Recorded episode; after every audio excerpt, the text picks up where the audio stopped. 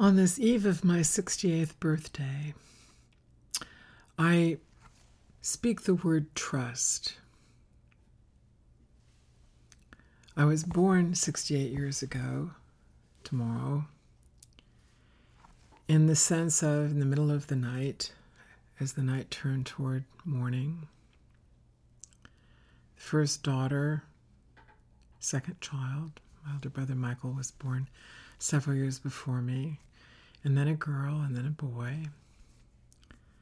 So my father and mother gracefully lived in trust the years up to my conception, through the gestation and birth, and ever after that until they returned into the heavens and their bodies fell away, leaving me in trust here upon the earth to embody the virtuous principles, the humility, the great gifts and the challenges imparted to me through them, their souls, their hearts, their lives, and the cells of their bodies and their ancestry, into the next breath, the next moment, the next morn, the next dawn and day, into the next night, and after as many breaths as I am privileged to live upon this earth, and you, and you, and you, and you and your ancestors and your spouses or partners or kin or progeny or colleagues or friends or neighbors. And so the word trust, in whatever language we're speaking, is probably the least present virtue I experience in the human race. We come forward and we remember the great mystery that we can't remember, so we don't trust it. We enter the present moment, then slightly holding our breath and slightly or greatly withholding ourselves from the present moment, which Venerable Thich Nhat Hanh, now in his mid 90s in Vietnam, calls present moment, wonderful moment trying to get us to entrust our breath to eternity everywhere and be so deeply present in our soul and heart and the cells of our body and our virtuous alignment that the next breath comes forward nobly, virtuously, as living prayer, as living practice of tradition of the present moment and of an aspiration of the divine, of the sacred, of that which is holy, prayed and practiced through our breath into our causation and thoughts, and the way in which we represent in our body the dawning, the life that is ours to live as a gift back to God, to the universe, to the whole of creation, to all beings. And so, what occurs that causes us not to face the dawn? I would say an inadequate experience of the quiet inner state of heaven and a lack of experience of entrusting that quiet inner state to one another. I was talking with Blaine earlier today. We've worked together, it will be 36 years at the new year. And we have the most rare experience of a quite comprehensive trust in one another. If he or I should make an error, our hearts are not disturbed with one another. We are like innocent friends in early childhood playing together in the fields of the Lord. So if I cause a disruption, let's say I spill coffee or tear a piece of paper accidentally, I would say, I'm sorry, pal, and he will answer immediately, It's all right. But we're not parodying, we're not posturing, we are embodying willingly, directionally being turned heavenward side by side in comprehensive trust in the Lord, in God, Father, Mother, Great One state of being, universe. And in that, we would form a vessel together like twins, receiving a symbiosis which never fails to answer us. It might be that we meet a homeless man and give a shirt to him. It might be that we plan something for a journey, teaching, and he turns to me and says, Beth, you're, you're cold. And he just quietly stops the vehicle and goes back and gets one of my shawls out and brings it to the front of the vehicle and hands it to me. There is a caretaking of the body of God everywhere through the mystery between us in God. This is so exquisitely beautiful. It always is dawn. Every breath is dawn between us. And in the dawn is not the knowing of what the day will bring, it is that we are turned to the dawn every breath. In each of ourselves, and then with the great privilege of such a love between us, that we are turning in the same direction. And the faith in this, and the hope, the aspiration, and the love, and the prayer and practice of this has taught us to entrust ourselves into that next moment, no matter what we're facing in the world. So, the joy that this brings and the meaning is beyond anything I can say. I can simply practice it with Blaine. So I would like to talk about it in a parental manner because I think it would behoove us to become human beings, every human being, all of the human race, who are facing the dawn together. Let us say that we simply have not remembered how. Let us remember now.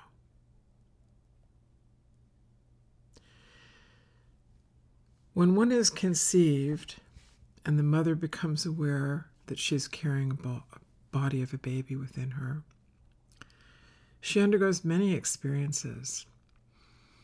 Primordial movement, mystery, sometimes great fear, immense protective dimensions of embracing the child in every level of her being to be safely brought to term and born out of her body into the world. And then she carries that baby forward all the breaths of her life or of the baby's life, should the baby die before her. And so, if we ask a mother, What is it you're experiencing? it would be hard for her to describe the state of what God or the universe have imparted to her as freedom love embodied, responsibility, and this mystery that is the dawn.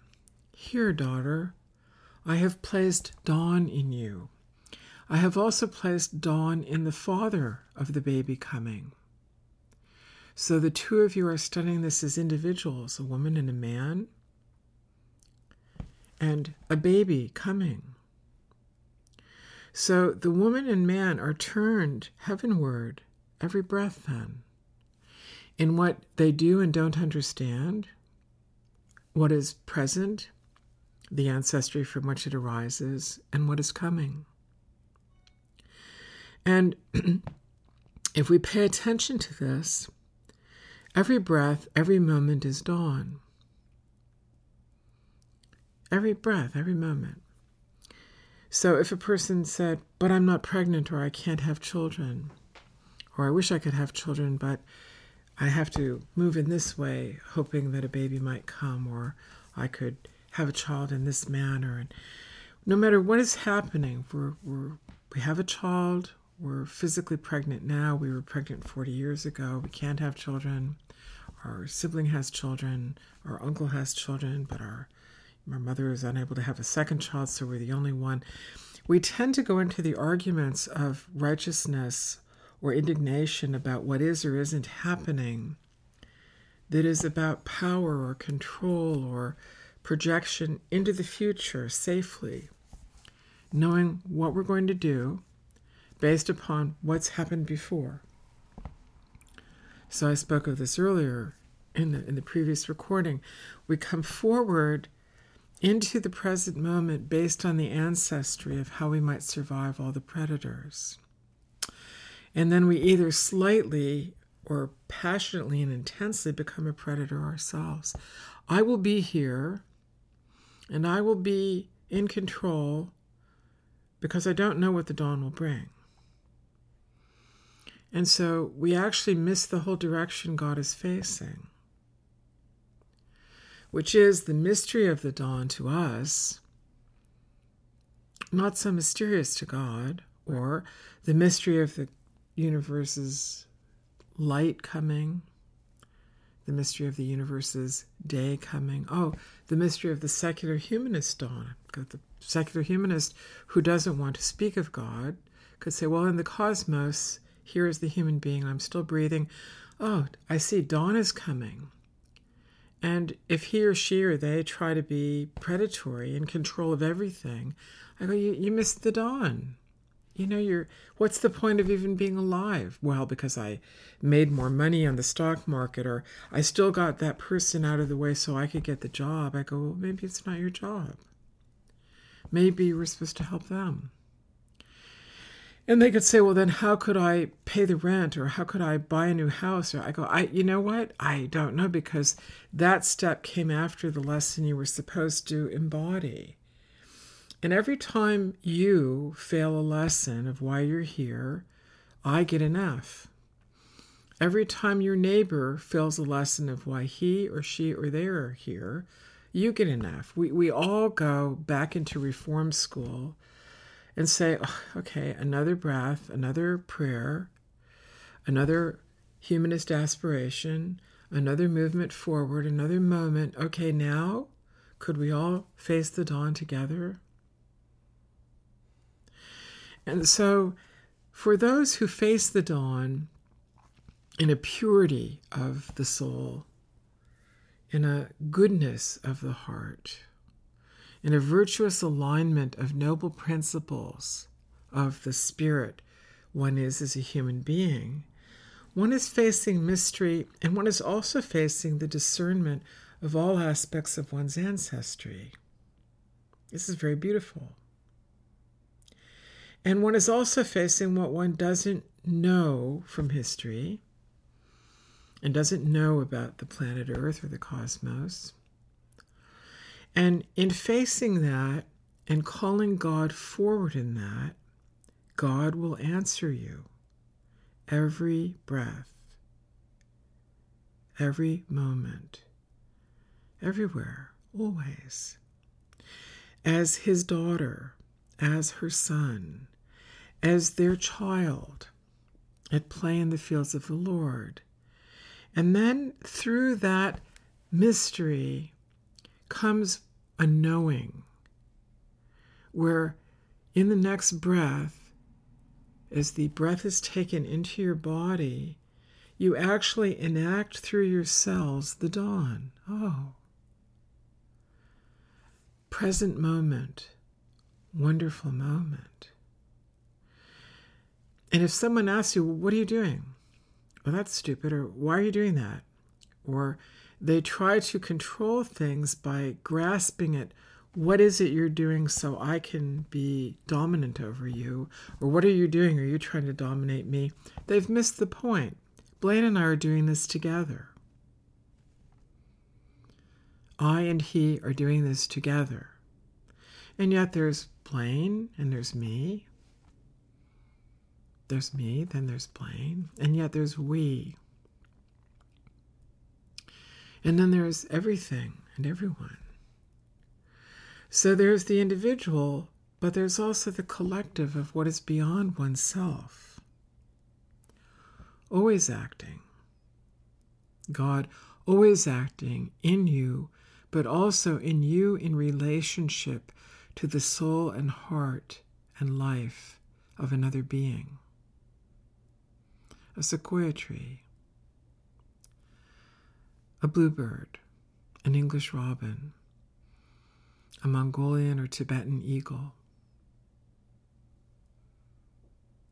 Oh, well, but I, I go, well, you, you and the eagle, the Chinese eagle, the bald eagle of North America, the golden eagle, European falcon.